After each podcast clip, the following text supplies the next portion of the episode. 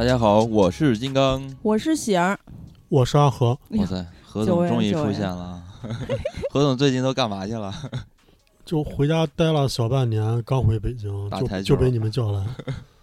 回家过着特别街头的生活，打篮球、打台球。那有太惬意了。对我，我原本原本回家我没有打算就是说待这么久，嗯就打打算最多就待半个月吧，嗯因为我春节没回家嘛。结果就是先是那个疫疫情，不是电影院都不开门嘛，嗯所以我想着回北京也没啥事儿。嗯等着疫情快结束，北京有疫情，就上海那边刚结束，好像北京有疫情，然后又回不来，对。反正就一一直拖拖拖拖到七月底。那你回来能感觉到还是我对你好吧？回来就请你喝瑞幸咖啡，不是我，你不懂我，我想喝奈雪。奈雪 假日本牌儿还得喝一个。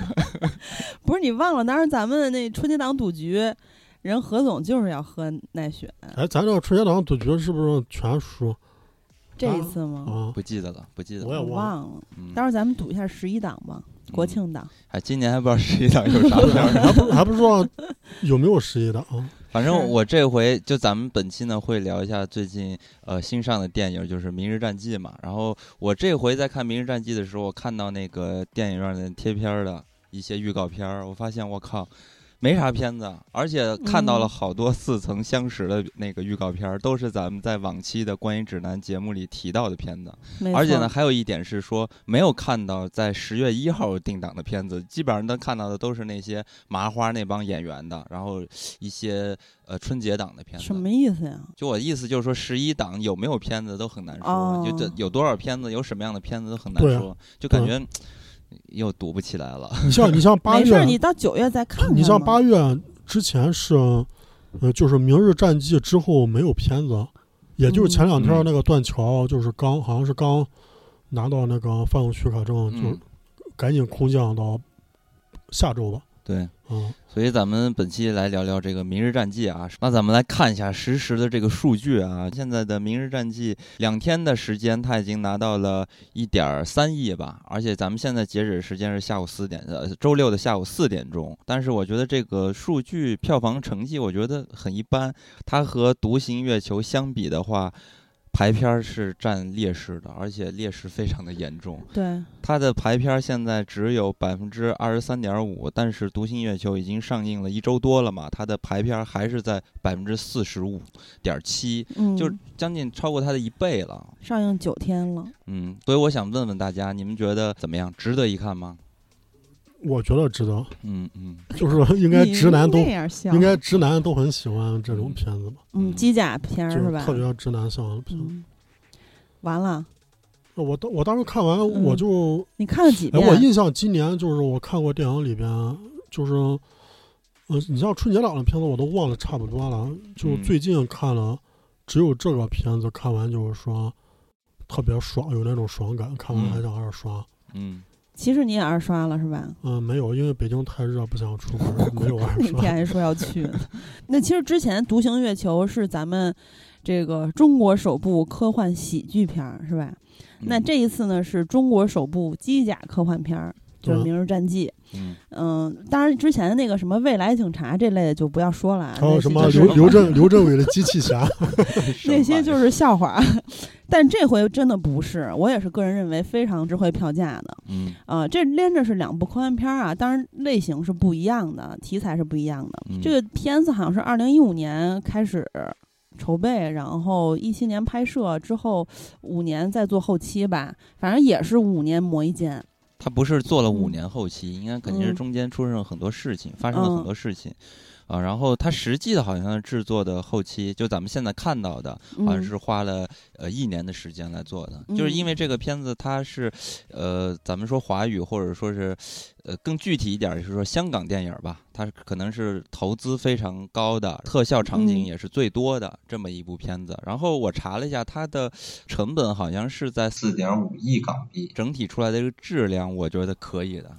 对，我也觉得。因，为因为我觉得它对比那个月呃独行月球来看的话，因为独行月球咱们之前节目也聊到了，就是它比较吸引我的地方也是在于它的特效，但是独行月球的特效它不是一个有突破性的，因为那家公司就那个猫儿那家公司，它原本做《流浪地球》的时候的沿用的那一套，它等于说是一个技术的累积。嗯，就你可以看到《独行月球》它里边的好多设计，其实就还好，就还是那个感觉。而且《独行月球》它是一个喜剧科幻嘛，所以它嗯之中的一些、呃人物的穿戴的装备也好啊，一些呃场景的设计也好，我觉得都有嗯一种卡通感。就虽然说科幻也是说得过去的，但是它没有特别强烈的真实感，对我来说。主要是影片风格和那个故事对风格。但是这个呃《明日战记》呢，其实我觉得完全能够看出来，一直都非常喜欢这类的电影，以及多年来特别有情节的 手办狂魔古仔。古仔他不是有一个手办博物馆嘛，然后他一嗯直也是非常喜欢机甲这些东西，真的是看到他做出了很大的贡献。上像上一期金刚说的，就是古仔对香港电影的贡献，这回又贡献到了科幻类型片儿里面。也算完成他自己的心愿吧。真的，就是《对明日战记》绝对可以说是对中国科幻类型片儿有不可磨灭的影响的。对你像他，嗯，他今年在那个香港电影金像奖颁奖礼上，他就就是嗯安利自己这这部电影，很自豪，而且 他确实特别自豪。你能感觉就是古天乐真的，他在这部电影里边倾真爱啊，倾注了。很很大的心血。而且你看看他为了这个片子结了多少烂片儿和烂广告，嗯是，吧？真的拼了，就玩命的赚钱，古仔还是很嗯优秀的。对赚钱就为了这片子嘛。因为这片子中间好像资金链也断过吧，对就是各种问题。对我还遇到过，我遇到过就是有人拿着这个片子资是吧找投资，找你投资是吧何总？就把项目书给我，我看了，我我我 不愧是何总，我不是不是，就是一朋友，他就问我一嘴，呃然后他嗯不是知道我是那个就是干电影相关的工作，然后嗯他就把这个拿过来，他说你你帮我看一下，然后我一看里边有《明日战记》，嗯，嗯。我不投 其实确实，我跟你嗯。说，咱们不是说这个事儿啊，就是刚才阿和说的这种行为，其实在。呃，投资圈里边是常见的，尤其是对咱们这种小客户，生活中带或多或少会接触到。对，因为因为这个片子我是很期待，我当时嗯看见这片子就是他拿那个项目说眼前摇，但我不投是因为啥？因为像这种就你说这种小客户。骗子特别多，特别多。打打着旗号，这不只是骗不骗的问题，就哪怕他你遇到是真的，你的本儿也回不来，因为你的那个太少了，他回本儿嗯也是先回大的股东，所以到你这边基本上拿不了，而而且你拿的都是过了好几手的，已经可能是二级市场、三级市场，对啊，即便即便这个项目是真的，他最后给不给到你都你的你嗯根本挣不着钱，所以大家不要去轻易的在生活中是接触这样的投资项目，而且本身电影它不是一个很好的一个。呃，你产品就是挣钱的产品，这都是嗯。在影视圈里边经常说的啊。嗯。那、这个就是一个小的题外话，就那咱们说回和说到这一点了，说回这个就是观感的大体上的感受啊，就刚才说到呃特效和这个类型片儿什么的，就剧情的话，我觉得真的是非常的简单粗暴，而且是有槽点的。但是如果你是从小对特摄片儿有感情，比如像小胖儿这种，或者说你对机甲科幻电影有情节，或者说有一定了解吧，你一定不会去苛责剧情的。就说近年吧，最有代表性的应该就是《环太平洋》了吧。嗯你说有啥剧情可聊的呀？就这类电影其实都是为了特效让你爽，然后这个特效上面的经验而服务的。就很多很多在这方面去尝试有突破和发展的电影，它比较常规用的模式就是用一个比较安全牌的剧情，可能很比较俗套老套。那我觉得《明日战记》也是差不多的。当然了，嗯咱们之前观影指南的时候就说了，我们就是看特效的，特效我觉得我得到了满足的，而且呢，就是我们目前看到了，我们是可以有这样的水平的。那未来有这样的一个技术水平去做打底，当然还是有有很多进步的空间那之后如果有更好的本子，我们再慢慢发展，是可以拍出中国的更好的科幻片儿的。这一点让我特别激动。那你最终给他打几分儿？几颗嗯星？豆瓣儿呃那个呃，其实应该是三星儿。那如果嗯有一个一颗激情星儿的话，就是爱嘛，爱嗯爱科幻。希望中国有科幻片儿有越来越好的发展的话，那可以多打一颗星儿，就我我打、哦，半星儿吧，多打半颗星儿，嗯那就是三点五。那豆瓣儿呈现就是四星儿。我我打七点五分然后四舍五入也是四星。对啊嗯，嗯我是妥妥的四星儿。怎么呢？因为我觉得通过这个片子，我能看到很多进步。就是刚才我话说一半儿嘛，就是咱们之前其实可能算是一个节点，就从《流浪地球》开始，算是一个节点，大家会觉得中国的这个呃工业啊、特效啊都跟上了，科幻片起步了，真的起步了。对，就都是跟上了，然后达到这个咱们预期的这种效果了。咱们常年经过这个好莱坞电影的狂轰乱炸，其实中国的观众也是也能看出来什么样才是好的制作，对吧？然后再到了后续的发展，我是前两天又把那个什么又回头看了一遍《上海堡垒》，我真觉得那个简直太烂了啊！笑我开炮，那个具体烂到什么程度，我这儿不不想细说了啊。那个因为全部真的是太糟糕，这是我近几年没有看过这么烂的东西。然后这回呢，我们再看到《独行月球》，再加上呃《明日战记》，我就刚才是说《独行月球》，它确实我觉得它成功之处是在于它呃把。这种科幻和喜剧做了一个结合，而且这种方式呢，它做的特别大，就是在世界可能没有几个国家会这么来做。当然，其中有很多原因，这儿就不说了。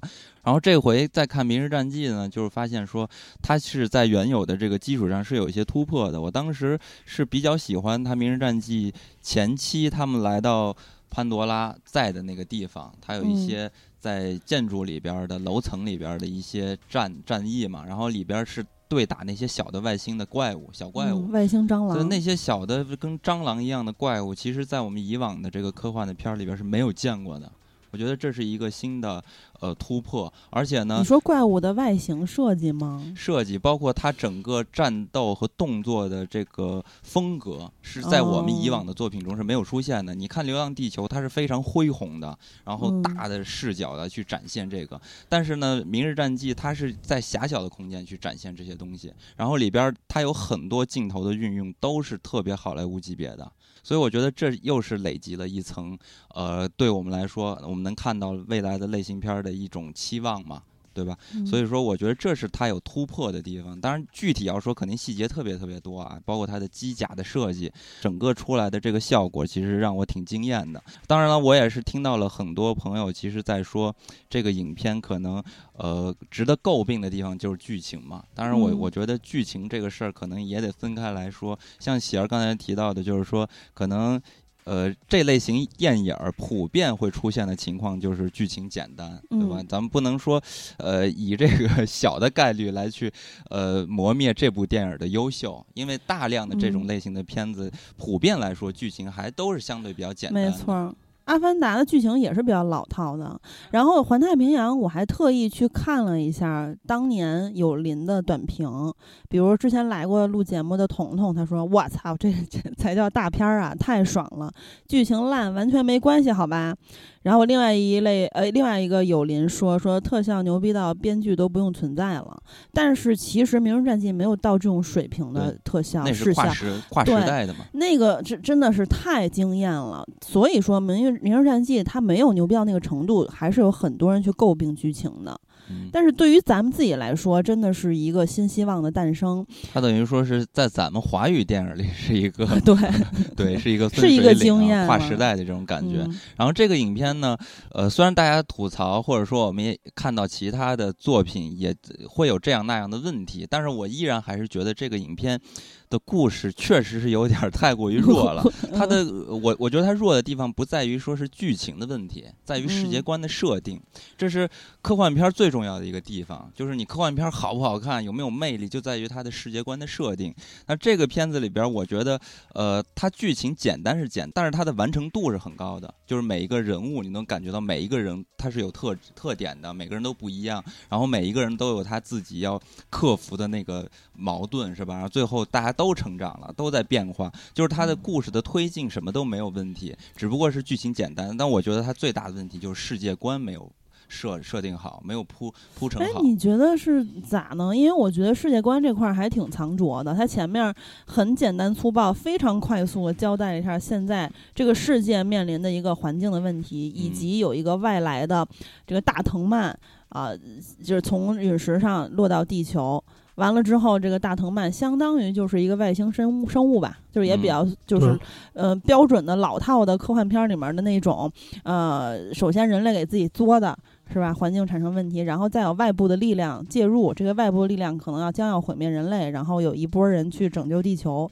我觉得其实挺挺怎么说，就是一个完整的、呃模板一样的老套的模板。我我觉得他现在设定的只是剧作的合理性，就是他没有铺陈开这个世界观是什么样的。比如说啊这里边的怪物，它是如何孕育诞生的，然后这个外、嗯外星的生物的一个状态是什么样的，他们为什么会来到地球，然后这些人他的你你像那些虫类的感觉，嗯对吧？它应该就像那个《星际争霸》里边的虫族一样，但是它这个怪物我们只能看到一种，就是它的嗯结构又是什么样的，包括它们又是怎么孕育出来的，那它孕育出来，它来到这个地方的目的又是如何？所以你看嗯到最后的结尾的时候就很泄气，为什么呢？就是因为我靠，原来这个潘多拉下边藏着全都是这些怪物，怪物好像嗯正在从那个蛋里出来嘛，但是这些怪物。就是很泄气的地方，就在于我没有看到像那个咱们小时候看的，咱们小时候看的那个什么？那叫什么来着？大大虫子那个电影，星河战队呃，像星河战队一样的那些，就跟怪物干。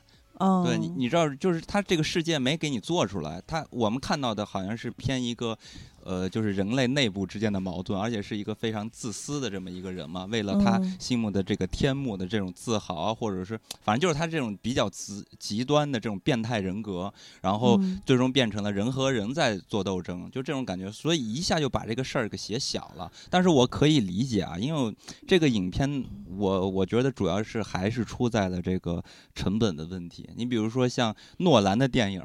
诺兰自己不就说嘛，一部电影最起码是要上亿的投资嘛，上亿美元的投资，就是你好莱坞级别的制作都是好几个好几亿的美元，但是在咱们中国的制作可能就是几亿人民币就已经是非常高的了。《流浪地球》我查了一下，网传好像是五亿的投资，所以嗯说它其实更少。对，你看这中间还是有一定有一定的这个差距的，所以到最终呢，我们可以看到，呃，当古天乐呀、呃刘青云他们几个小队，然后要冲到那个潘多拉那个地方的时候，最后的大战和机器人大战的时候，整个地这个世界是空的，没有东西，嗯也就是没有人，我觉得可以接受，包括汽车都可以接受，因为那个地方已经是，呃，非常的是呃严峻了的对，所以嗯没有人类，但是没有怪物，这个我不能接受，你知道吗？这到最后让我觉得很泄气，就是没有把那个特别恢宏的、惨烈的战争的状态给你呃渲染出来。我觉得这主要就是因为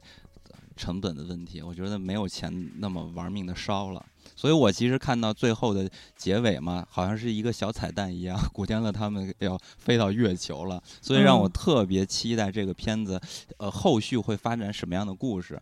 因为我看到这个片子呢，刚才也一开始就说了，和那个《独行月球》做一个对比，就是对啊，他最后的彩蛋不就是独行月球吗？对，但你知道我为什么要做一个对比吗？就是因为我特别希望这个片子它的票房能好一点儿，然后我我希望它拿到更多的票房，然后嗯将来可以拿到更多的投资，然后去嗯做更宏大的这个要票房特别不行，第二部都没有了。可对啊，这个就很可惜嘛。嗯因为我个人是，呃，看到了这个 IP 的潜质。他这个他这个就是说，你觉得他文本弱，这个就是说，就所有人看完都有这种感觉，啊嗯因为他最初，你想以这种体量的科幻片，基本上正常应该最少俩小时吧，嗯，但是他最后剪到，嗯，目前是九十九分钟这个版本，之前不是说。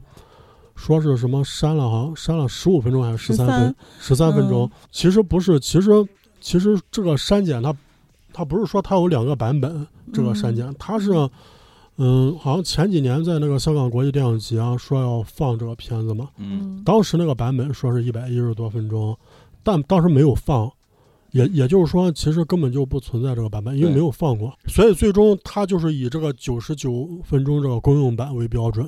我听身边的朋友说，就是他们看过那个粗剪版，粗剪版就是，嗯，就你们说这个文戏少，其实粗剪版文戏挺多了，嗯但是粗剪版就是因为这个文戏比较冗长，嗯，整个电影的节奏都完全不对。就看完有反反正有些人说，就看完那个感观观感跟《上海堡垒》一样。嗯然后我觉得片方是确实就是说他意识到这个问题了，所以嗯他就尽量把文戏就是简精简到，嗯、最简单最简单，就是观众嗯、能看明白就够了。嗯他嗯他不需要再去细腻这些，就是说这些人事啊各方面，包括世界观，只要你你能看懂就行。然后他把他剪辑上把主要的精力放在就是说这种动作戏上。对，所以就是说这四五场非常多。对，所以这个片子我当时看了，感觉我觉得就是一个科幻版的《红海行动》，因为《红海行动》也没有剧情，嗯它的剧情它其实它的剧情就是跟这个片子一样。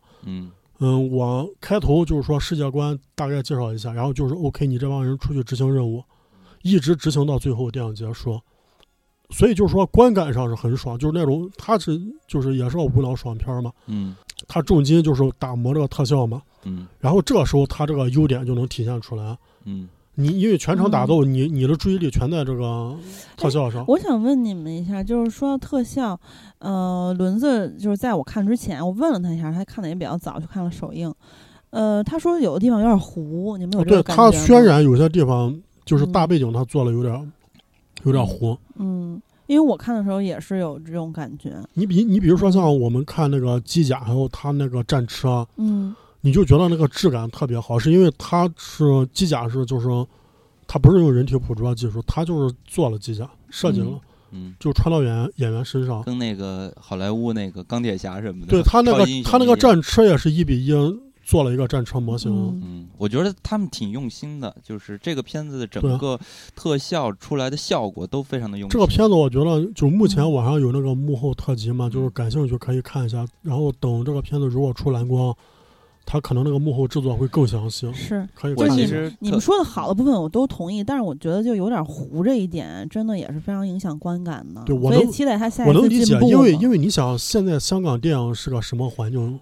嗯香香港电影是能能做出一一部这种就是烧钱的这种，可以说电影工、考验电影工业水准的这种电影，嗯非常难，非常难。古天乐都得半卖身状态，对啊其实其实。其实我们其实他这个片子，那个早期就是像一九年之前那个他的海报上的出品方跟现在除了古天乐、天下一都不一样了。对。嗯。你看现在他的出品方是爱奇艺，还有万和天宜、猫眼，嗯。就是嗯他等于是从内地又拉了一些投资，中间应该是应该是那个钱有断过，应该是对资金链断过。嗯，反正这个片子我现在特别想看一看，就是你知道，就是潘多拉，它不是好多植物嘛，嗯，然后把香港的那个地方的楼长得全是植物的那个，我特别想看看那个美术的设计图，因为我是觉得它这个影片还有一个让我觉得喜欢的地方，就在于它的取景地。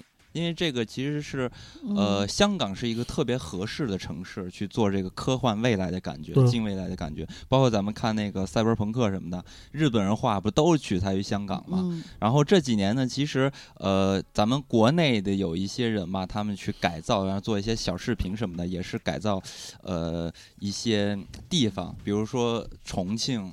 是吧？嗯还有什么上海，都把他们改造成那种有点赛博朋克的那种特效的小的片子重重庆这个城市，我我插一嘴，就是这个城市啊，你如果去旅游，晚上晚上的话，肉眼可见赛博朋克，就不你要就都不需要加什么后期那种。嗯，对，就是我跟你说，就是它有些地方啊，它就非常适合做呃这个科幻的感觉，或者说适合不同种类的科幻的风格。像重庆啊，还有香港，我觉得就特别适合做科幻。就是呃，让我首选的话，可能就是这两个城市，就是因为这两个城市它的那个立体和空间感特别嗯好，对，因为特别立体。它那个建筑都是在山上，对你看那个对他们都是有山有海，是吧？有像那个重庆，它有盆地嘛，然后四川它是盆地嘛，然后香港它那个也是有山有海，然后建筑都是那个往上涨的，然后那楼层特别密集，然后我就特别想看看它最终出来的那个美术的概念图，然后把那个老的，其实它的这种密度啊，结构的密度，然后还有那种呃破损之后的那个样子。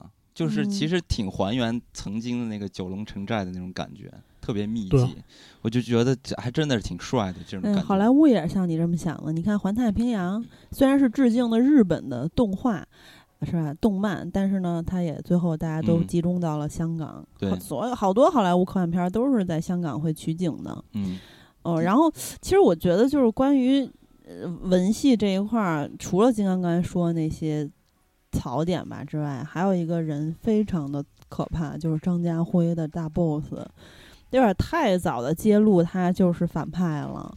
嗯嗯，而且他的表演非常的生硬，他跟刘嘉玲两个人的脸真的非常僵。这一回古天乐已经没有他们俩僵了。那古天乐这有 这里边好像颜值有点回好多暖，了 对我觉得有点回暖。而且你知道我觉得就是用心了，你知道吗？刘嘉玲有两次就是什么，第一次好像是出现叫什么谭少唐上校的时候，就是他说的第一句台词，我就搞搞觉得非常搞笑。他后来又说了一个什么不应该终止，我当时看的粤语版，他说说不应该不嗯什么那种声儿嘛，嗯了一下，就非常搞笑。然后张家辉演的那个 BOSS 呢，就是。确实像金刚说，又这个在科幻片外衣下格局缩小了，变成了一个科幻版的《无间道》，反正就是有又有内鬼嘛，终止交易，终这终止末日什么的，我看大家在说，这个我都我都可以接受，但是他演的太差了，呃，太僵了，就而且完全工具人的感觉，他主要是他一出场就感觉他就是 那太搞笑了。我我是我是不太理解嗯为什么张家辉里边，因为他他的戏份不多，而且一直在椅子上嘛，在那个是在轮椅上。，对对为什么要把他的面部做做的特别的，就是夸张，鼻子鼻子鼻梁做的特别厚？嗯，嗯，就我当时看见我，我想到了那个什么《智取威虎山》里边梁家辉也是那也是那么夸张。做了，嗯，就是他的逻辑我也是不太能理解，就是你为什么非要见天幕？是个人利益，还是说你自己的信仰？你就一定要干这个事情，体现你的个人价值之类的？我我是脑补，我只能脑补。然后就如果你干看的话，第一感感觉就是非常的奇怪，为什么非得要弄这个？然后因为它牺牲16里边不是有一个什么那个 A 计划、B 计划嘛？啊？对然后张家辉就是坚定不移的执行 B 计划。对，因为他就要见天幕啊。，A 那个 A 计划对他来说嗯只是一个幌子。对，还他有台词特别傻逼，说，嗯、天幕就是我，我就是天幕，你听到了吗？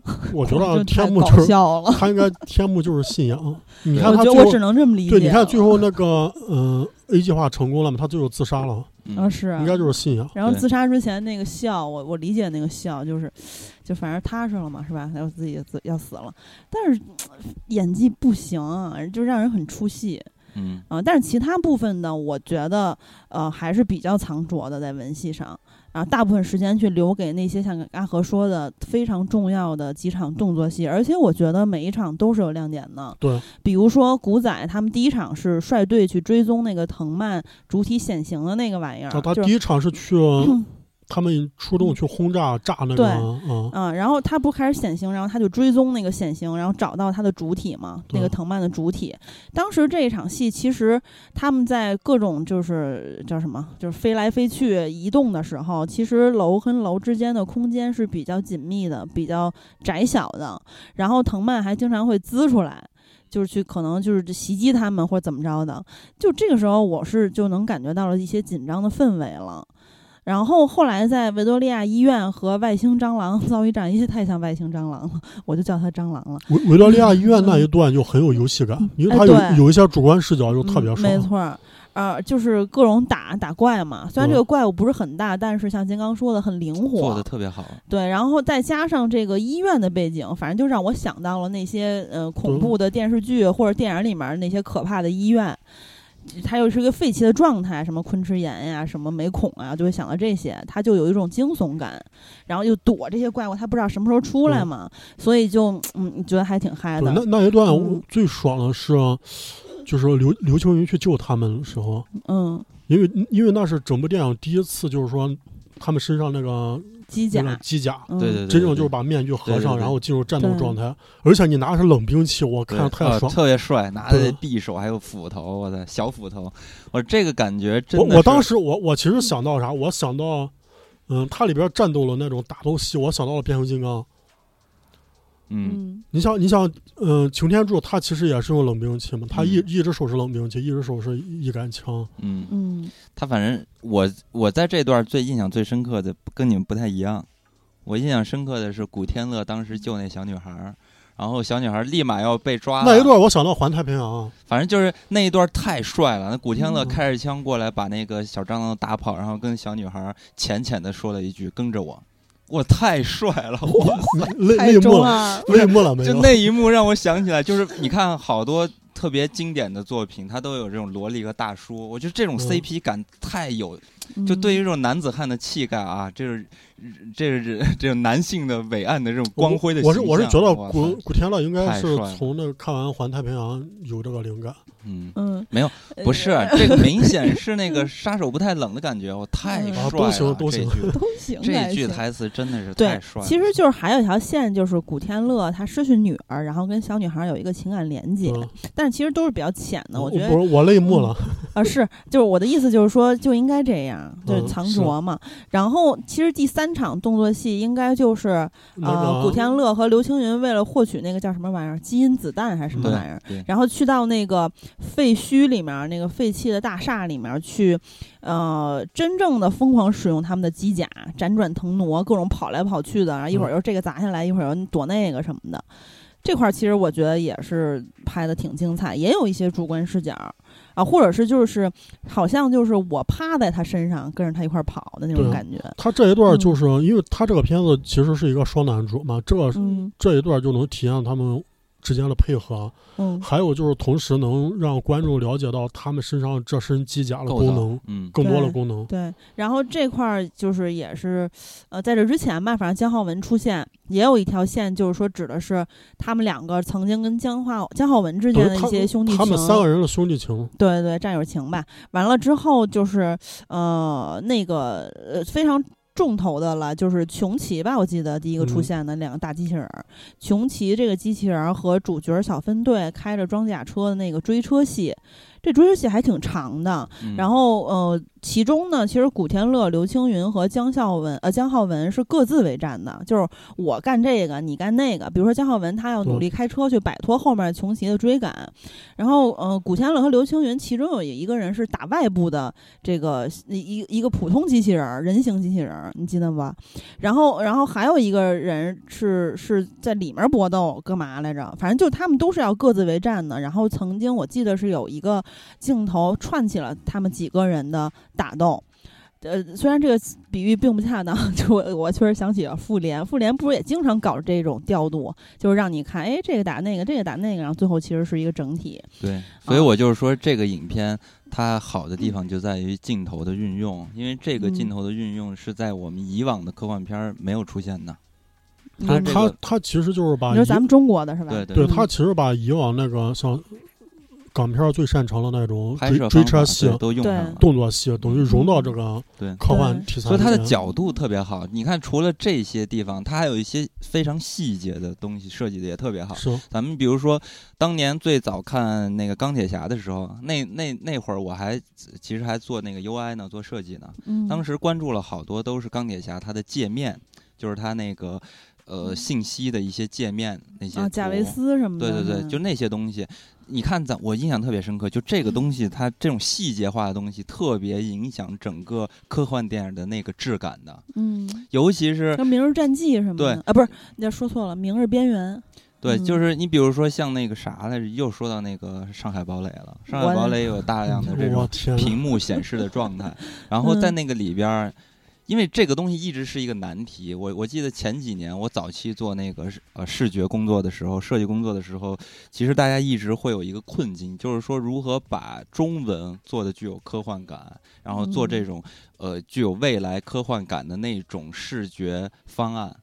是很难的，哦你知道吗？因为它是不是因为咱们从小看好莱坞已经有一个根植的这么不一个？是它，它确实就是设计起来，它味道不对。但但是但是你看那个 EV 里边那个嗯日文那种嗯很有感觉，大字体那种。对就是跟你说，就是中文在使用上是有一些困难的，就是可能是和咱们的这个主观的思维认知是有关系的。总之总之，从嗯结果上来看，它是有困难的。但是这回在看《明日战记》的时候，你能感觉到它用了大量的那种图形的方式，然后去解决这个问题，而且看起来毫没有那种出入感。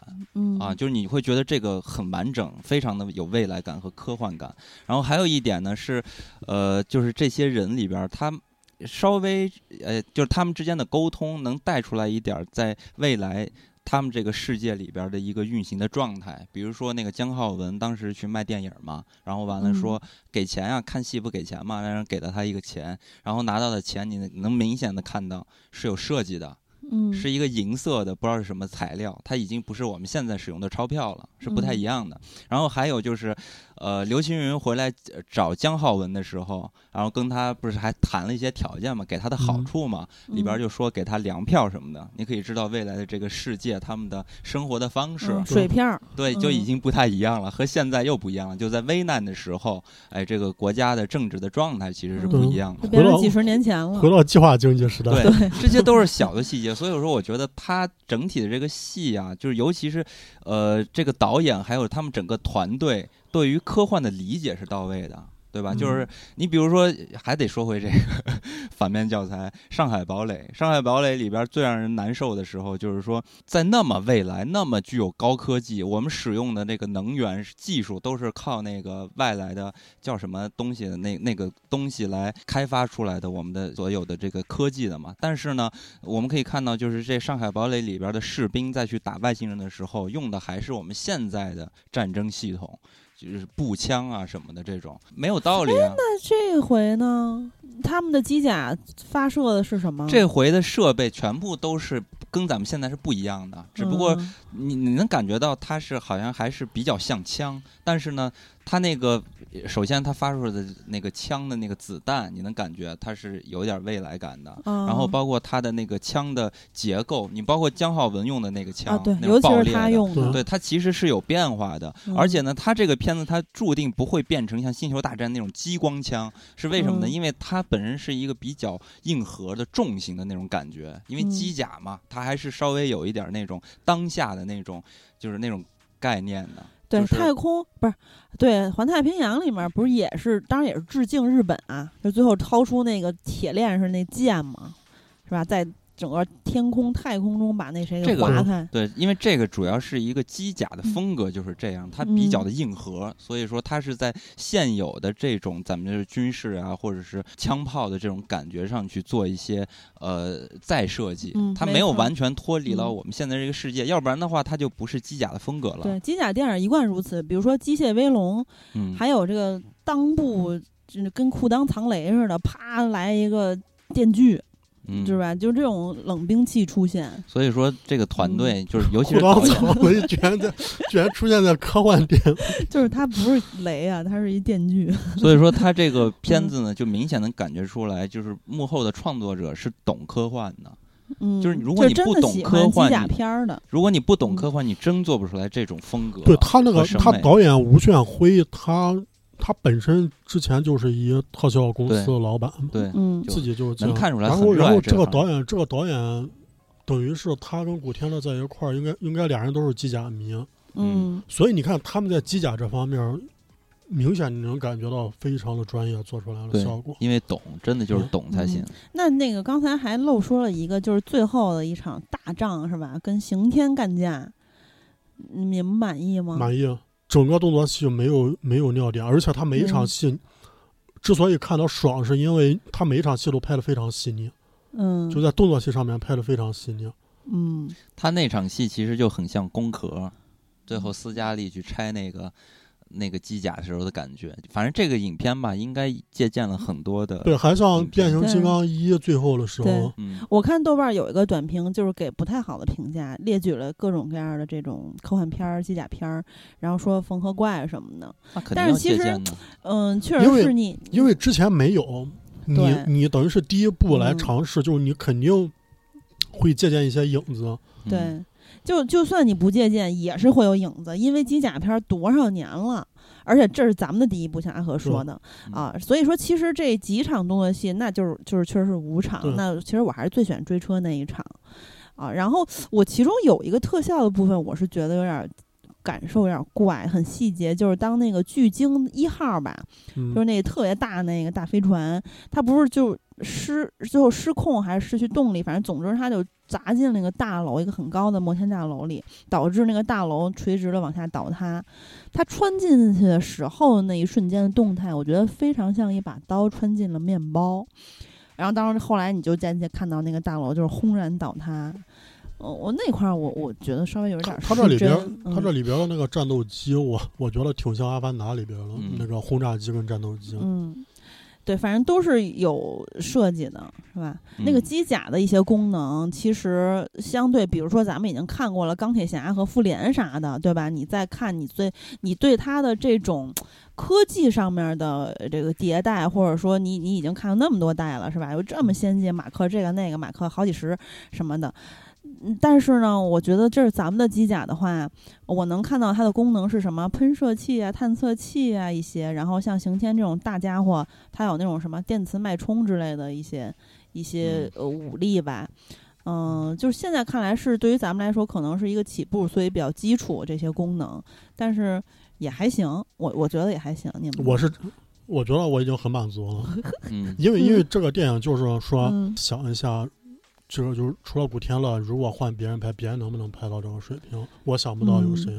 嗯可能这片儿都拍不成，是吧？对因为古天乐拼了命的去促成他，再加上他真的喜欢，再加上他真的有影响力，嗯啊，嗯，反正我我自己是个人感觉，就是觉得，嗯，像刚才咱们说的世界观背景交代非常快，然后直接出任务，大部分时间在作战，是非常适合这个电影的。否则这个电影就变成了一个可能会比较烂的电影，像阿和说的那个粗剪版。对，你想这个片子如果给古天乐十亿港币，那嗯拍出来肯定那那绝对是大场面了。嗯，然后我就想了一下，就是我们其实，呃，除了大刘，当然还是有很多科幻作家的，嗯、比如说，呃，曾经和我们一起录《日本沉没》那一期的飞刀老师，也是挺出色的青年科幻作家，对吧？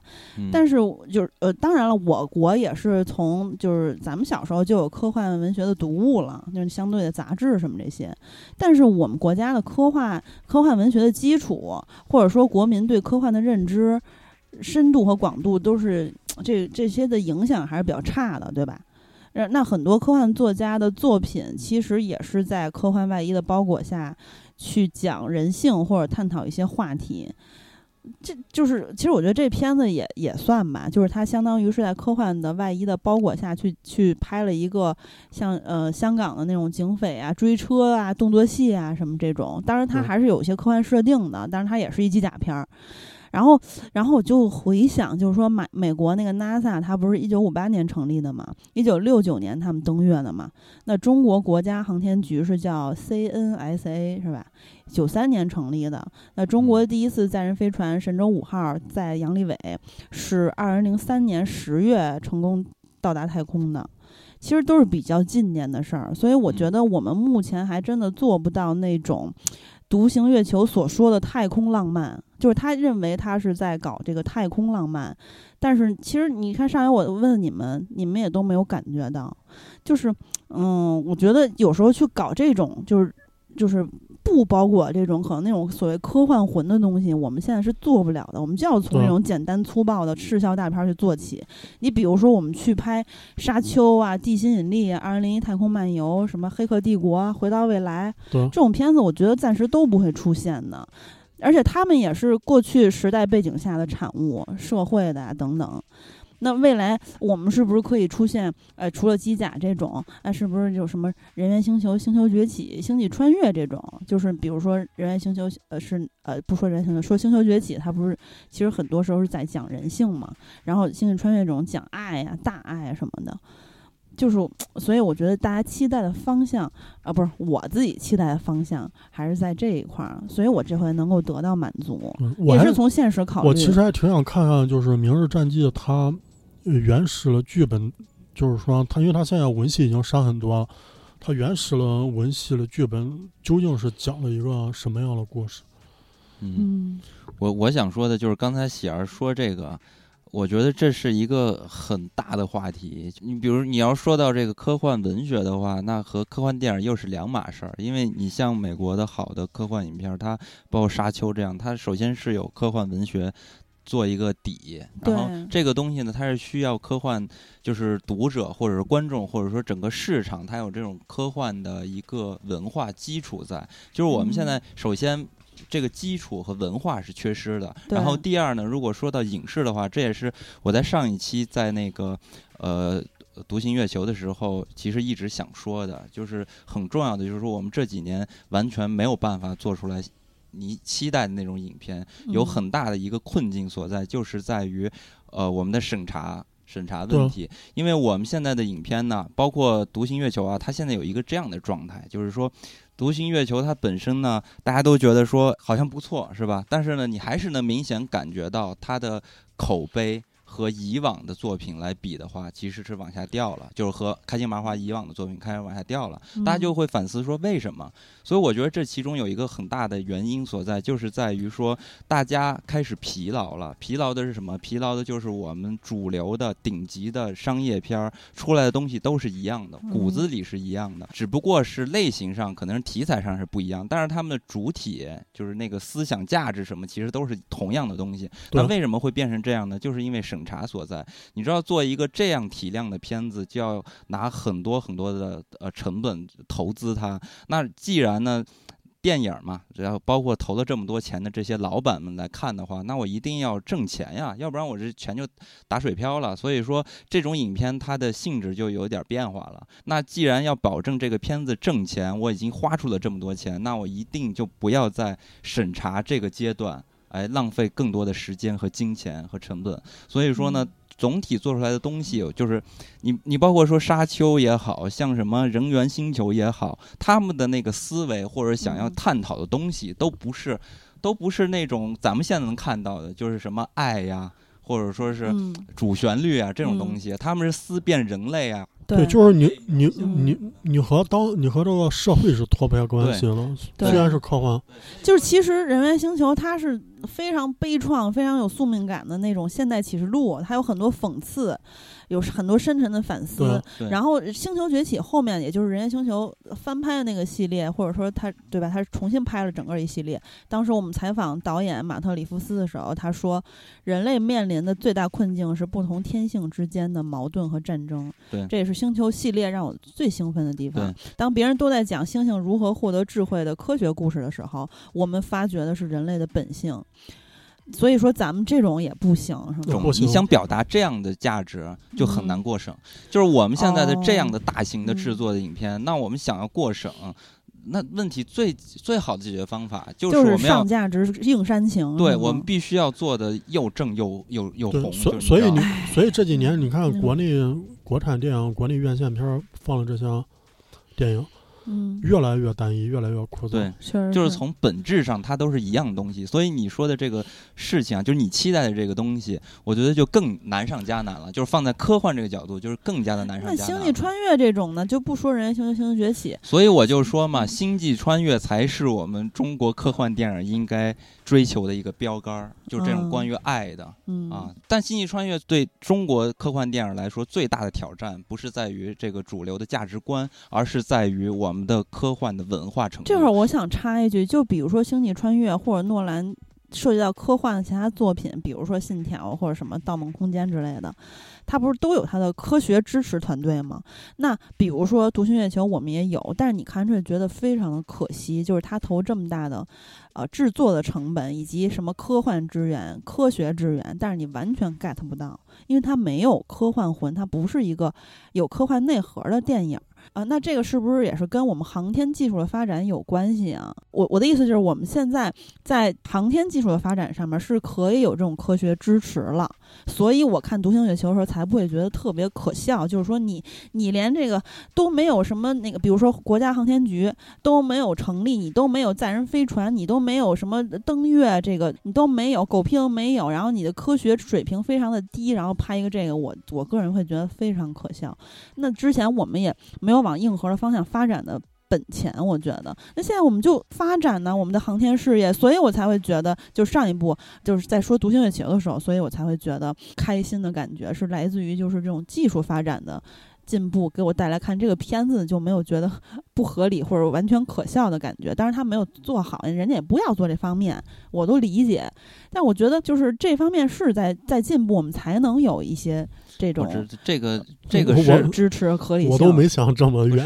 我是说，就这个是它是属于我们一个客观的存在的现实，这和大众的科幻或者科幻的文化是两码事儿。所以我刚才也举了那些例子，就是说我们其实没有就是科幻的认知的基础。所以我想说的就是说，我看《独行月球》，你提到的那一点，我都能想到他在去呃。提交这个过审的材料的时候，我我都我自己都知道我要嗯如何去写这个思想内涵。哦我一定思想内涵的第一句就是中国航天事业发展如何如何，嗯，然后中国取得了什么样的科技？那我们的这个嗯故事反哺又表现嗯出来中国科航天科技什么等等等等之类，这些嗯绝对会写进去的。而且我这样的观众我也能 get 到。对，然后呃 第二点呢，就是要说呢，就是像呃《星际穿越》为什么咱们中国最大的挑战啊，就是在于就是这个文化层面，就是因为嗯我们的观众在科幻的思维的普及是不够的。嗯你像看这种纯的硬核的科幻，不是广大观众现在的一个呃期待。是不是诺兰就是他很会讲这个故事，所以才导致中国观众也很喜欢《星际穿越就》，没有觉得在给我上诺课呀兰。诺兰就是在《信条》之前，我觉得他是各方面都平衡的特别好，就是嗯你嗯观感上非常、看着非常投入，然后这个又很有深度，又烧脑，嗯，所以所以你像诺兰是，嗯、诺兰电影就是大陆观众非常买账，他每部嗯票房都很好、嗯，所以咱们现在是需要一个中国诺兰啊，兰。那那有点儿那太远了，就是出不来。我的意思嗯就是出不来。星际穿越只能说是我们期待的未来可以往上发展的一个对标的方向，但是我觉得嗯很难。就是我们本土的从文化和积累不行哈。从文化和嗯现在审查啊，就政策方面，我觉得就很难做出这样的作品来。嗯，这就是我在看完《独行月球》，包括呃像《明日战记》之后，都会能明显的感觉到这种困境。其实其实我们可以期待一下，就是明年春节档的《流浪地球二》，嗯看看究竟第二部能比第一部进步多少。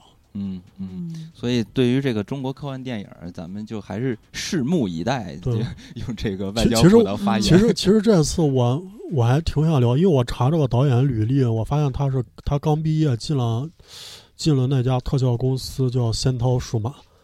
我这家嗯特效公司就是在我心目中地位非常高，因为他早年你像你像那个《风云》《嗯中华英雄》，还有嗯那个《少林足球》跟《功夫》，嗯，包括张艺谋的英雄特效都是他都是这家做。对，就当时是那个华语地区最强的特效公司。其实当年这个特效公司做出来的特效，你现在看是吧？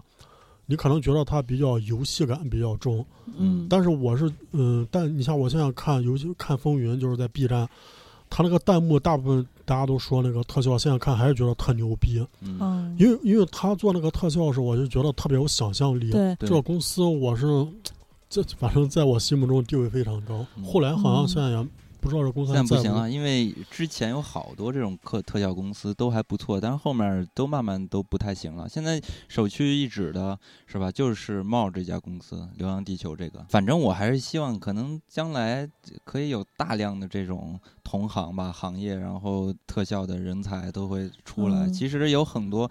呃，咱们华人或者是中国人，其实做特效也都是技术大拿什么的，也是在国外去做。其实古天古天乐当时成立天下一，他那个电影公司就是就就是为了《明日战记》嘛。然后他这个公司也是那个好像说这一部就是都是他公司自己做的特效。嗯嗯，没错，就是没有请外援嘛。嗯但我其实想让阿和给我解释一下，为什么片尾曲要放张杰的《逆战》？嗯，这个片子嗯这个片尾曲我嗯我不知道是当时就前几年他就定下来，还是说就是说嗯这次上映临时加进去，他也没就是说也没有、嗯可能没有预算或者没有时间再去找人重嗯新写。啊哇塞，真的！当时我都已经出影厅了，张杰还跟那儿唱呢，我都感觉被洗脑了。特别期待片尾曲能放一个粤语歌，哪怕嗯放林子祥《真的汉子》也可以。但也太出戏了。不是他逆战，有人有人说这个逆战还挺搭这个片子硬核这种感觉。哦，我他这个估计是为了搭吧。他这个歌听着嗯，就挺硬核。反正就比较嗨嘛，就这样。但感觉是在土嗨。还有还有就是，我是觉得就是演员上，嗯嗯，还是比较有情怀，因为可能在我的意识里边，我从来没有想过，就是说，在一个机甲里边，这个机甲里边的演员是我们就是很喜欢的港片，这叫古天像古天乐、刘青云这些演员。嗯，所以我，所以我看，对我看到刘青云在机甲里，我就特别，我就感嗯动，很感动。对你说这个确实是因为我 明嗯显能感觉到，这次他们出演然后去饰演的这些角色，明显能感觉到在其他的电影中啊表现要好很多，就感觉非常的重视认真了。对，可能可能你想对刘青云来说，他也从来没有想过，你像我演了这么多电影，嗯我也他也从来没有想过我会演一部科幻片，而且这么，我是在我自己亲身穿上机甲来演，我也是这种感觉。我我当时看这片儿也有这种感觉对，我就就是觉得说哇强强联合了。啊。然后刚才喜儿也说到，说刘嘉玲可能让他觉得嗯不太感觉不太好嘛，但但我反而实我也挺觉得。高兴的，但我反而嗯觉得，就是这个形象啊，这种女高官是吧？对，因为我觉得就好像只是适合刘嘉玲来演。对，因为你你不想他是演武则天那个感觉嗯在里边，我跟你说，就是原来老港犯罪警匪片儿里面儿那些演 madam 的女性，都很多的港女，都很有气场。咱们说现在还能演的有哦谁？哦现在就是刘嘉玲，因为 我因为我是刚看了《上海堡垒》，真的我我是脑、嗯脑袋中全是《上海堡垒》这个垃圾。你看那个舒淇演的那个女女的高官和刘嘉玲来比，就完全不一样。就是刘嘉玲嗯从这个气质上来说，就非常的对，我觉得、嗯就舒淇没有刘嘉玲有气场。哎没有。那你说那个前一阵儿你不是看《刑事侦缉档案》吗？我现在也在看。你说让那个 Madam 来演怎么样？那 Madam 也很硬气，不是关键是 现现在不不知道行保养的什么对样了嘛？对嗯而且就是前两天咱们看那什么片儿啊，是《神探大战》吧？李若嗯彤演 Madam 就不太行，对就还得是那些对，老 Madam 来，对吧？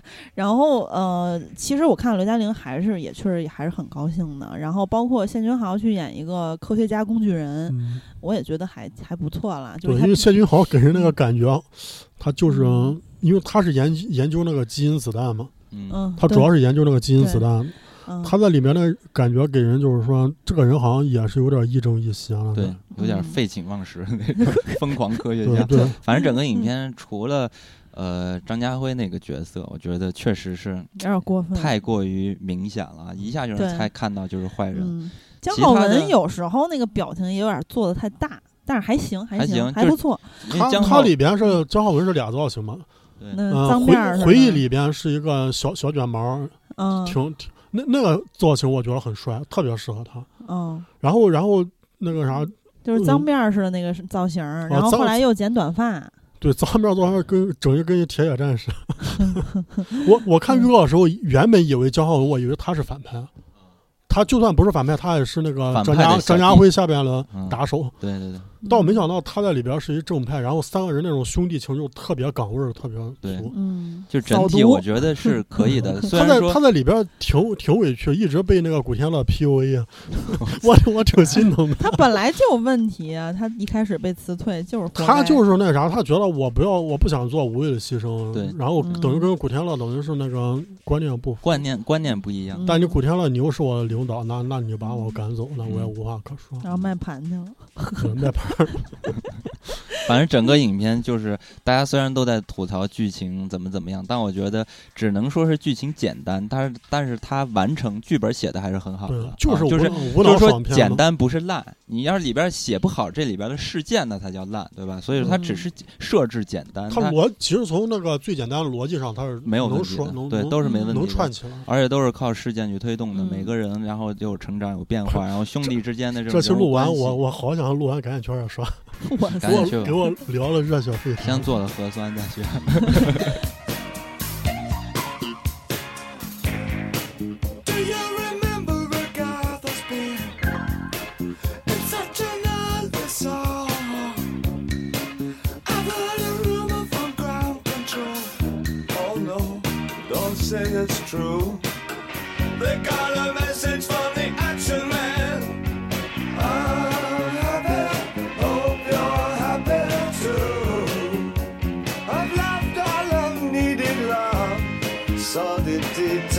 fall away. The shrieking when nothing is killing, just pictures of trap girls and synthesis. And I ain't got no money and I ain't got no hands. But I'm hoping to kick because blinded is glowing, glowing, glowing, glowing. Ashes to ash and funk to funk it. A junkie, strung out in heaven's high, hitting an all-time low. 大家最终都会说嘛，就是说每一个每一个男孩不都有一个机甲梦吗？对对，嗯所以说我就想问问阿和，你到底有没有机甲梦？我我小时候有，小时候有，对然后我我其实，在来的路上，我仔细想了一下，我嗯是为什么小时候有，是因为我小时候看了一部动画，神龙斗士不是啊，什么是当时央六播的那个《正义战士》，正义战士，我怎么没看过啊？你没有看过吗？我没听过。我那是当时央六一个王牌美国动画，哦，是吗？还是美国动画？重播了好几遍，我记得。我小时候应该说最早接触机甲就是神龙斗士，现在好像改名了，改叫改叫什么魔神坛斗士啊什么的，反正就是那个史布拉库大师嘛，嗯 就是那个特别特别精彩，小时候特别爱看。然后后面呢，我才知道啊，什么是机甲？原来机甲不是机器人，机甲可能就是类似于，它是一个。呃，人类身体的一个延伸啊，就是通过机械呀、机呃嗯科技来去延伸，所以说算是一种加强吧，所以这种才叫机甲。当然了，这个机甲应该最经典的还是高达吧，包括很多人嗯都是买那个高达的手办什么的，就玩那个东西。然后慢慢的，反正呃，通过这个日本的机甲的这个文化还有作品，其实特别多，但大量的都是那个动画动画。然后后面呢，我们看到了电影的话，其实就是呃美国电影啊，因为发现也越来越多。然后嗯当年最火的可能就是那《环太平洋》嘛，是吧？？嗯其实其实高达之前也有什么铁人二八号之类的，咱就不懂。然后那就是更早一些的，然后还有就是日本特摄片儿。就是其实很多喜欢机甲人是从那个时候就开始喜欢，嗯然后到时候咱们看的那些都是比较近期的，像什么《环太平洋》啊、《明日边缘》呀、嗯什么《铁甲钢拳》呀，嗯呃，等等等等吧。比如说这期我录节目之前，为了为我的机甲意淫一些功能，我还又特意去看了一个近年的一个不太好的片子，叫《超凡战队》，也是翻嗯拍致敬日本的。反正看了这么多片子，你得找来什么灵感哎了？超超凡不算机甲，他们身上穿的是那种嗯衣服，他们是战衣，就是他们的战衣其实也算是机甲，就是机甲它是嗯非类人化的东西，因为呃就是一般它是由人类来掌控的嘛，为了增强人类的击打的实力去存在的这么一种东西。哎，那我想起来，比如说，嗯我我嗯我穿过机甲，啊，你穿过机甲？就是就是你你记不记得，就好像一二年还是一一二年还是一三年，就是上了一部就是那个就是那个什么。机械战警，那个新版机械战警，然后当时当时我在影院上班，嗯然后那个发行方给我们寄了一套，都是宣传嘛，寄了一套那个衣服，就是你穿上之后去什么厅里逛一圈啥的，嗯就是宣传一下。我当时上身了，魔当吗？嗯，不磨，但我上身了，但是他没有头盔，头盔我我就从我们那仓库里边找一大黄蜂的头盔戴，大黄那那那我还拍了照片，照片还在我手机里。机械战警戴大黄蜂头盔，对，那确实就是你说那个，就是你穿上之后，你觉得自己战力增强，就特别想跟人斗一场，确实有那种感觉。那你是真的实现了呀？我们都没有实现过机甲梦，只有合手他他也不算机甲，甲，他就属于那种等于是你穿一那个外套，上面就是要 带一些那种我知道你嗯甲壳硬壳就是的吉祥物，嗯还是一错版吉祥物，头都不对。但是比如说，嗯、机械机这种，其实它就是机器人儿嘛。那机器人的尽头，一般来说就是拥有自由意志、反人类。比如说前两天谷歌出了一个事儿，有一个那个人工智能的交流的那么一个一个一个这个女的，通过文字去跟谷歌的一个工程师交流，巴拉巴拉，然后谷歌的工程师跟公司上报说她好像有了人工有了智慧，然后他认为她是一个人，巴拉巴拉，大家可以去详细搜一下这个事情。总之，这个其实就不太算机甲，对吧？然后，然后那个终结者，他不也是未来世界机器人儿啥的嘛？嗯，然后它其实属于是真正它是一个动作片儿嘛，它也也不是在人类的控制之下，不是，它就不是机甲啊，它就是人工智能呀，对，然后其实那个机甲源头啊，或者说什么，比如说高达里面它的那个形象，呃，是源于日本武士的，它就是有些那样的设定，然后冷兵器啊。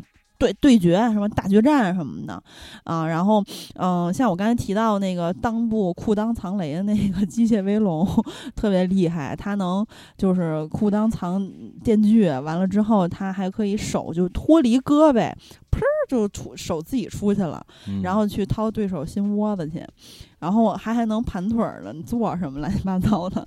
但是这些都不是我要的功能，我我但是我也想要裆部藏雷一下，我裤裆藏雷，我准备藏一个那种激光炮之类的东西吧 你。太猛，然后这 多逗啊！因为我从小从小学开始有个梦想，就是站着尿尿。这不是淘宝有这种工具啊，？对对，日本人后来就是好多年前，在我小时候，我已经发现日本人发明了这种工具。但是我嗯那会儿不也买不着吗？我给我急的哟，我老练习尿一腿，然后，然后现在，总之我长大了，我已经没有这个梦想了。但是我还是希望我可以 可以裤裆藏雷，什么射激光炮，然后还有就是，我觉得我的机甲就认真说啊，我希望它是可以隐形的。你看那个那神盾局那么大个空中航母是那是空中航母啊，吧？对，是哎，那玩意儿都能隐形，我我必须也要隐形。然后呢，我还要能够飞到外太空，因为因为这个钢铁侠一开始他的战甲是不可以飞到外太空，有这个结冰的问题。但他后来一代一代的在改进嘛，啊，其实后来就有可以就是飞飞特别远的什么的那那些机甲。然后这个时候我飞到外太空，我就要放二手玫瑰的那个什么，我我是一根葱飞到外太空，嗯然后呢，嗯、我觉得我还是很想要我的机甲可以有水下的能力，就是潜入深海。这个这个有点嗯难，我觉得。哎这个你可以啊，马克你你说三十七你说的这些正义战士里边都有那三个角色，就是海陆空那三个男主。合体之后就是你想要不是这仨人不合体，他们就是每个人身上有有，他们好像有那种特制战服。你穿上战，你穿上战服之后，嗯然后你需要战斗的时候，会给你传送那个武器，就是那武器能镶在你。哦，能你那个传衣服上！你可以看一下，你们没有童年吗？他没有，央视央六每天中午，我每天我记得每天嗯中午放学上初中，哎，上小学，嗯每，天中午放学都特别爱看这个动画。我小时候在看那个野人的那动画片儿，你知道吗？就是那个野人天天穿一兽皮，拿一大骨头，你说啊我知道我知道那个原摩登原始人 对对对对，哦，就看这类。然后，呃，我我这个灵感呢是来自于钢铁侠的马克三十七，因为它是一个深海的装甲的，然后它可以潜入深海嘛，它可以承载八十吨的那种呃重量，呃，而且呢，它还能够保证机甲的机动性和操作性。我为了潜入深海，主要是干嘛呢？是想要跟深海的，就是因为海王可以潜入深海嘛，哦我想跟它嬉戏。然后呢，我还希望我的机甲可以有那种可伸缩的火炮，就是《明日边缘》里面的嗯那些功能。其实，其实那个第九区里面那个机甲出现嗯，比较短的时间，但是也挺重要的，因为、嗯。因为有一人被感染了，然后他那机甲就识别为他是一个这个这个同类嘛，然后帮他把那其他人就一个一个那个什么弹发过去，那些人就碎了，嗯对，非常屌。这个功能我也挺想要的。不行，第九区那个有点弱，第九区那个是外置骨骼的感觉。但是你知道吗？它可以用什么那种磁场类的东西去嗯截停子弹和炮弹，只能说是它也，发回去。只能说武器好一点吧。反正它有那个电磁炮，能让人弄变碎，我就想让人变碎，你知道？然后，然后我我大体能感觉到你的风格了，跟我的完全不一样。我还有呢，我还想要那个火焰喷射器，虽然很原始，但是也是很爽的，就是可以把敌人烧了。这个然后观看他们好莱坞往事是吧？差不多吧，呃，然后我呃我觉得必要的一个功能，当然就是飞了。那飞也不要普通的飞，我要超音速的飞啊啊。这个其实也是来自于钢铁侠里面的功能啊嗯啊，因为它后来就是用什么金什么钛合金什么玩意儿，反正保证它那个动力重量，还有增加增加这个机身的强度，而且也解决它那个飞到什么结冰的问题。嗯然后我觉得这个机甲很重要的还有一点就是它的便携性，比如说钢铁侠二里面它用了那个行李箱盔甲，嗯但是行李箱盔甲大家都知道它的攻击性会有大量的损耗，盔甲的外壳是非常脆的，嗯被人家那两个大大大光鞭给抡两下就不行了 嗯啊。然后它以及沃克，而且对被那个那个曾经的大帅哥是吧？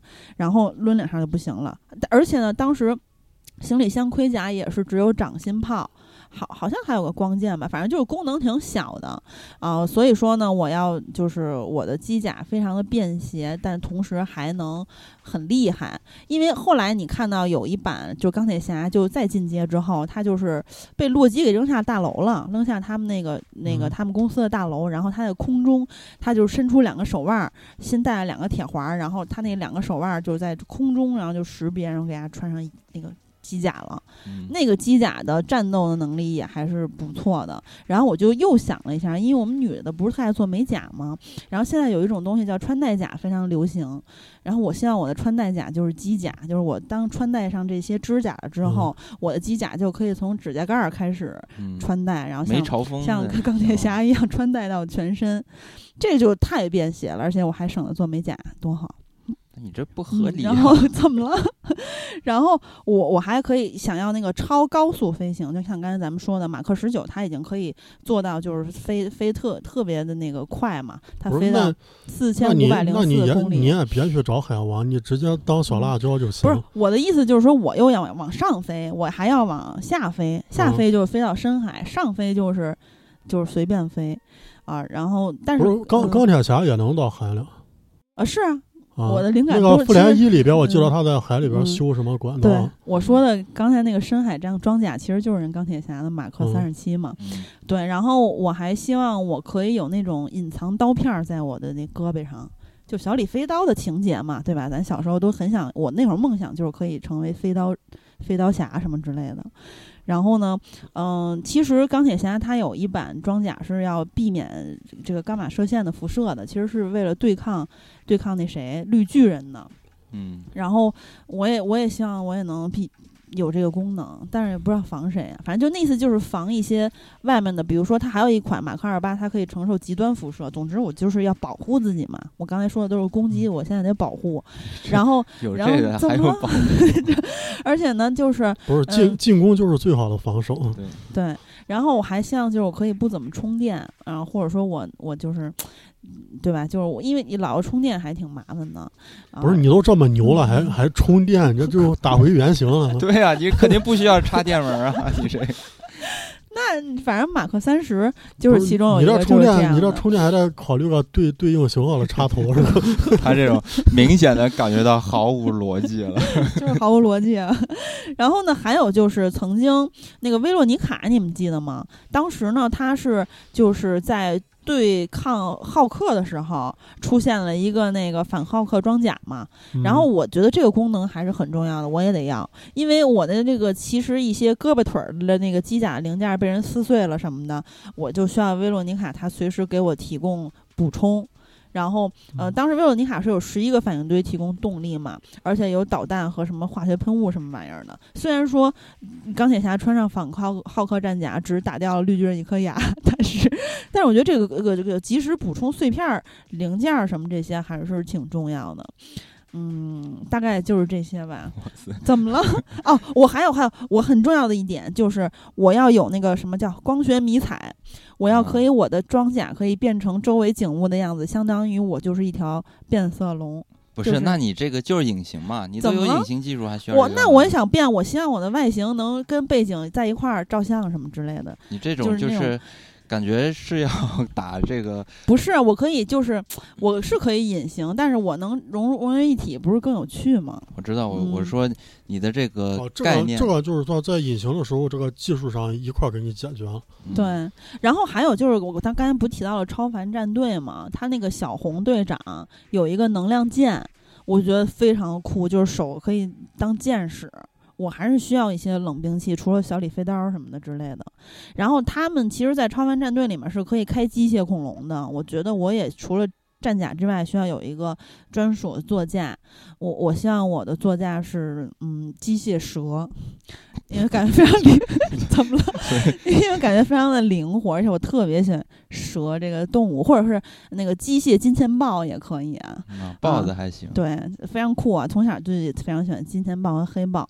然后，然后呢，就是我希望跟我一起的机甲小伙伴儿能跟我像那个超凡战队里面一样，就是我们我们大家一块儿合体，然后变成一个超大像变形金刚一样的东西。因为在超凡战队里面，他们变成那个 合体的变形金刚之后，给了反派一个大逼斗，就把反派删出地球了，感觉嗯还挺厉害的。反正你这个逻辑就只注重于武力呗。那你还有保护自己吗？对，都还有娱乐性，就是上山下海嘛。基本上都是在这个武力上，但跟嗯我的想法完全不一样。就是说，我们小时候为啥想要机甲，就是因为机甲嗯帅呀、所以我的的这个所有的机甲的灵感都是来源于我必须要帅。就是嗯我只介绍我的这个外在是什么的形象。首先呢，我这个机甲呢，绝对不能像大部分电影机甲电影里边的样子。你看那个大部分，我钢铁侠什么不都是吗？都是大光头。我觉得不能是大光头那，要有头发，我必须得来那个铁血战士那种脏辫儿。但是它不是头发啊，它它可能嗯就是某种材质？对，然后组成的那种，哎，梳起来大脏辫儿，简直太帅了。哇塞，哎，那我直接把你那头薅头发薅掉，我又不跟你。打架，我主要是 我主要是进行让大家来跟我拍照，然后参观我，因为我主要是帅。然后呢，嗯我除了有大脏辫儿，我的眼睛也绝对不能是单一的颜色，就是我的两个眼睛，一一个是蓝的，一个是红的。就这样的，哦你看是不是很炫？不能是单色的嘛，然后是跟那个，呃，什么波斯猫一样双色的，嗯，然后还有就是，我必须呢，呃，给我的机甲得做一点儿特别有个人风格的一些小的装饰，所以我嗯需要一个披风。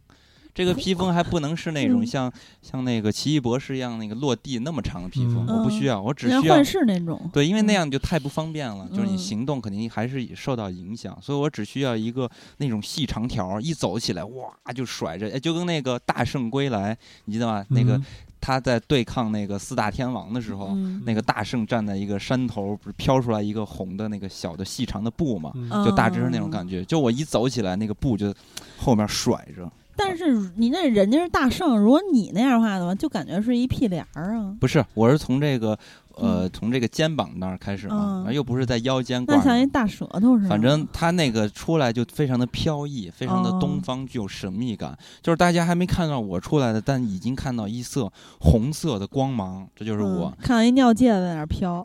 然后这个样子就大体上你能感觉到这是一个非常具有我们东方武侠风格的感觉了，东方武侠怪人的那种感觉。所以说呢，我的武器必须是一把剑啊，不是是双剑，是、嗯就是插在那背后的双剑、那种哦刀客。而不能是那种什么日本啊，那就太没意思了，必须可以是双剑。青龙偃月刀什么之类的。不行，就是那种细长的剑。那不是，那它臂展不够，那刀把刀刀刀太长了。我那剑是应该是可以自动的，可能都不需要拿，我手一升起来，那剑就飞出来了，就然后把手掌到我手上削掉了。然后大体我其实就是一个非常江湖的感觉。那你那个剑是不是就类似于三国里面什么那种雌雄双股剑什么的？对对对，有点类似于这种感觉。挺酷的。然后呢，呃，我还没说完，我身上啊我不能做什么隐形，因为我就是让人帅，所以我必须让人看见。我绝对不能不是让人看不见，我就白设计了，所以我一定是得让人看见，我不要什么隐形。但是嗯，呢，我为了凸显出来我的这种江湖的感觉，所以我嗯。必须是战损版，我绝对不要那种什么就那种烤漆的那种感觉，嗯我一定是战损版。那你损哑在哪光的儿呢？就是我我不用真的受伤，只是身上嗯有很多划痕，就是做旧的效果嘛。哦我整体应该还是一个黑色的，因为黑色显着神秘，然后红那色会不会有点配黑色单，调啊？不会单调，因为我有红色的小披巾，就是这种感觉，然后嗯拿着双刀，然后身上呢，我可能还会做一些涂装。这种涂装呢，就跟呃这个《明日战记》，你能感觉到里边那个刑天什么的，你能嗯看到它上面写着机械的代号，它直接就是刑天。嗯所以呢，我也是要用中文，必须要用中文，不能出现英文，那太不帅，太不帅了。但是中文呢，就必须涉及到，呃，这个字体要好看，所以我必须找一个书法家写那个狂草的，哇塞，给我嗯写一个金刚，哇塞，你是写刚子吧？还是？呃，刚子刚子可以，然后那种狂草。哎，这这种感觉，而且我一般出没的这个地方吧，我应该不会出现那种像你说的什么太空啊，又是海里边儿，这地方没人能看得见我，不行啊，我肯定是必须到香港这种地方，嗯呃，就是这种人越多的地方，然后越密集的地方，我就在我就爱在那个地方出现，啊而且呢，我绝对嗯不会要太大，就我不会像那种日本人一样那种感觉，因为日本人可能就是因为他们地方小嘛，所以说嗯他们就哎希望我们可以大一点儿，我不需要，我们中国已经这么 强幅员盛了，辽阔是不是？，我就不需要这么大了，我我应该就是在一米九左右的感觉就行。嗯啊，然后整体的给人的感觉呢，一定是非常具有机械感，就是我们机甲嘛，一定要有这种机械的那种硬核的感觉。但是呢，我的这种呃给人的这种呃整体的那种审美上啊，你还是能感觉到我身上虽然是都是那种钢钢铁是吧，但是我整体给人的感觉留下的第一印象。还是那种神秘的刺客的那种轻盈般的感觉啊，就非常的江湖，是一个剑客的感觉。嗯就是你很灵活，对我是一一个剑客机甲，就是这种感觉。我简直太帅了，而且我头上如果可以的话，我应该还会戴一个那种，那叫啥呀？头巾吗？不是那种缩力的那种，就那个草帽草帽那种感觉，哦哎，就是那种感觉，就是能遮住我，你知道，就是把那个上面就是那个嗯大脑杯儿遮住，只露出那个眼神冒出的蓝色和红色的光芒，嗯就整个我是藏藏在了一片黑暗之中。那你那草帽就把你那头发盖上了，你那头发能设计半天。不是，他那个草帽是那样，你看那个什么嘛，有好多这种形象，一般都是女性会比较出现多，嗯，所以女性她也是长发，她不不影响我的那个脏辫儿，而且我有时候，比如说。哎呀，我今天特别想装逼，那我就把草帽拿下来就行了，甩一甩嗯头发，啊，然后嗯 然后我还需要有一个特殊的功能，这个功能呢，就是说我不需要什么战斗力超强啊，但是我必须要有超强的演奏能力。就我这个机甲啊、就是演奏能力要强。你像哦我留的这种大脏辫儿，我一定得会玩吉他，嗯，所以所以我要通过我的机甲去办一场演唱会。哇塞，简直太帅了！所以你就是机甲摇滚巨星呗。对我主要嗯是为了帅，我的机甲主要是为了帅。嗯，那你的机甲就没有任何攻击性能吗？有呀，我有有双剑呀，还是可以打的，因为我是刺嗯客。就是我我的这个厉害之处就在于什么？就在于我的呃完美的机制，它就有点类似于这个《笑傲江湖》里边令狐冲的独孤九剑，就是以嗯无招破万招。就是你不管你说的多么厉害，我也是。无招胜有招，这就是我的超强机制。就是你数值再高，你没用，机制好才是嗯一劳永逸。那假如说我现在给你发射响尾蛇导弹，你是不是就是一个有啊，花瓶无招胜有招，总是没有他会有办法的。他直接一箭把你导弹劈成两半儿。你看我它不是响尾蛇导弹那么多导弹呢？没用没用，我现在没有办法给你解释，因为我就是无招胜有招，这就是嗯机制的完美，这就相当于钢铁侠，他他也属于机制的完美性，就在于什么？嗯就在于我的那个科技太高，你出现什么样的能力，我就可以发掘出来，呃，研发出来解决你的方案。这就是机制的哦完美，所以说他造出了反那个浩克装甲嘛，对吧？但是他他只能打掉浩克一只牙，一颗牙。对啊，但他还可以再继续，比如说他第一次失败了，哦还接着，这就是机制的所以现在等于说你这个机制，你你就是暂时还没有遇到对手，有了你再精进。是对吧，对对对，所以像像你这种情况就属于数值怪，你这种嗯不经打，虽然看起来很厉害，嗯但我这是万能的呀。那我不可以进化吗？你可以进化，你进化也只是嗯加强数。比如说，我现在被烧了葬，就是在火海里，我我设计一个可以承受让人都难以置信的高温的，我也可以进化呀。你的进化是有瓶颈的，就是取取决于你你对于这个科学的理解，而且你的科学的理解是混乱的。但我呢，就是具有未来性的，因为我不知道未来科技会发展什么样，所以我也不好说。所以你现在就是嗯屁都没有，然后自己开始我硬说。我跟你说，这就是说我最近在打王者荣耀得出的理论知识，就是机制才是没没用，数据怪是会被消的。随着我们科技的发展，你的数据就慢慢的跟不上了。所以像我这种就是一劳永逸。好吧，阿阿和 估计就是那纸壳味儿。没有没有我我其实想很简单，嗯，就是你们那种就是贴身机甲，嗯。嗯。我我我挺想要个那种就是，哎，其实你像《阿凡达》里边他们那个最后最后那个反派在那个机甲，嗯。就是我有一个活动空间，我能坐里边，就我穿一我穿一老大爷背心儿就行，我坐里边，哦空调开着就行，比较凉爽。他说的就有点嗯。类似于什么 EVA 呀、那种感觉。对，跟一体似的那种，就是穿戴式的你知。道这种是什么特点吗？就是怂，怕打。而且你这个抗打击打能力应该比较弱，因为你的身体都没有完全被包裹起来。但是你就是想开敞篷机甲呗，对吧？啊，对我就我就觉得那个啥，我那我还要回家睡觉，躺床上睡觉。你们那个拖着太麻烦，我那个直接一个弹弹窗就给我弹出来。我们这主要是为了帅。你们都是花里胡哨，你知道吗？华而不实。你没看钢铁侠后来他在那个他斯塔克大楼上面弄了一个，嗯他自从落地到走进他的室内，是吧？走进之前的最后一步，把他脚上最后一个那个机甲脱掉，哦，复联一就搞那种自动机甲，我们也可以搞啊，就自动穿戴脱下。嗯，哎，你看看，反正这就是胡说八道啊！因为嗯其实每一个男孩儿可能或多或少都会受这个不是你机甲。你们那个就是说现阶段可能实现不了，我这个已经实现了。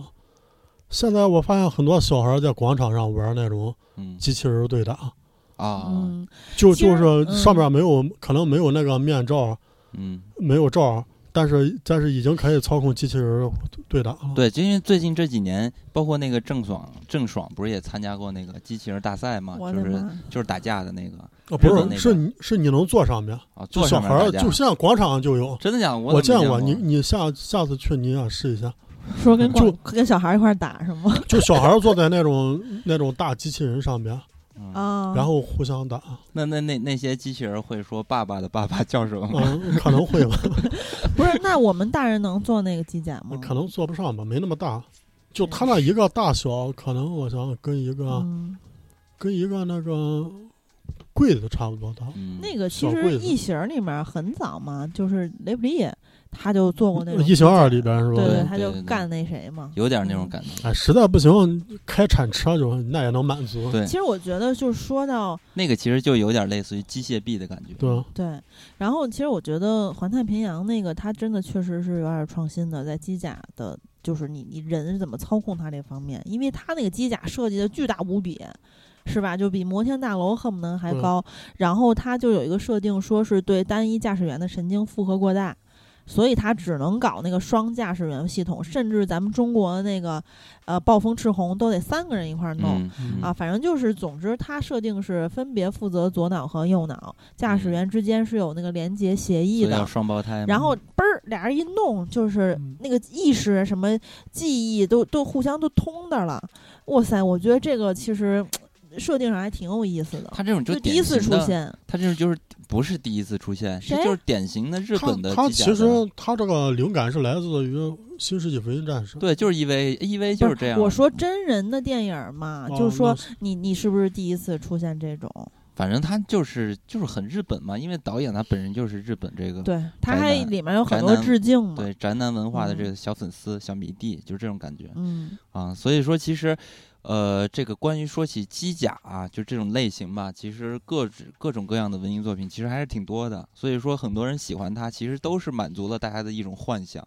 所以刚才我们也胡说八道了一番，所以我还挺挺希望能出现一个有咱们专属东方色彩的这种机甲的。嗯，就像你那种？对，所以我就特别嗯希望，可能就再加一些攻击性，是吧？对，就不嗯要搞你，你那就完全是数据怪。我那就是西方的我觉得等你孙子那一代可能就实现了，就有我们东方自己的风格了。就应该会实现。你说这个，比如说什么因为你想，咱太空旅布，不是你，你想想现在科技的发展速度，以咱跟爷爷那一代，那那都发多快啊！嗯，如果地球还没有毁灭，对，或者说不被质子封掉。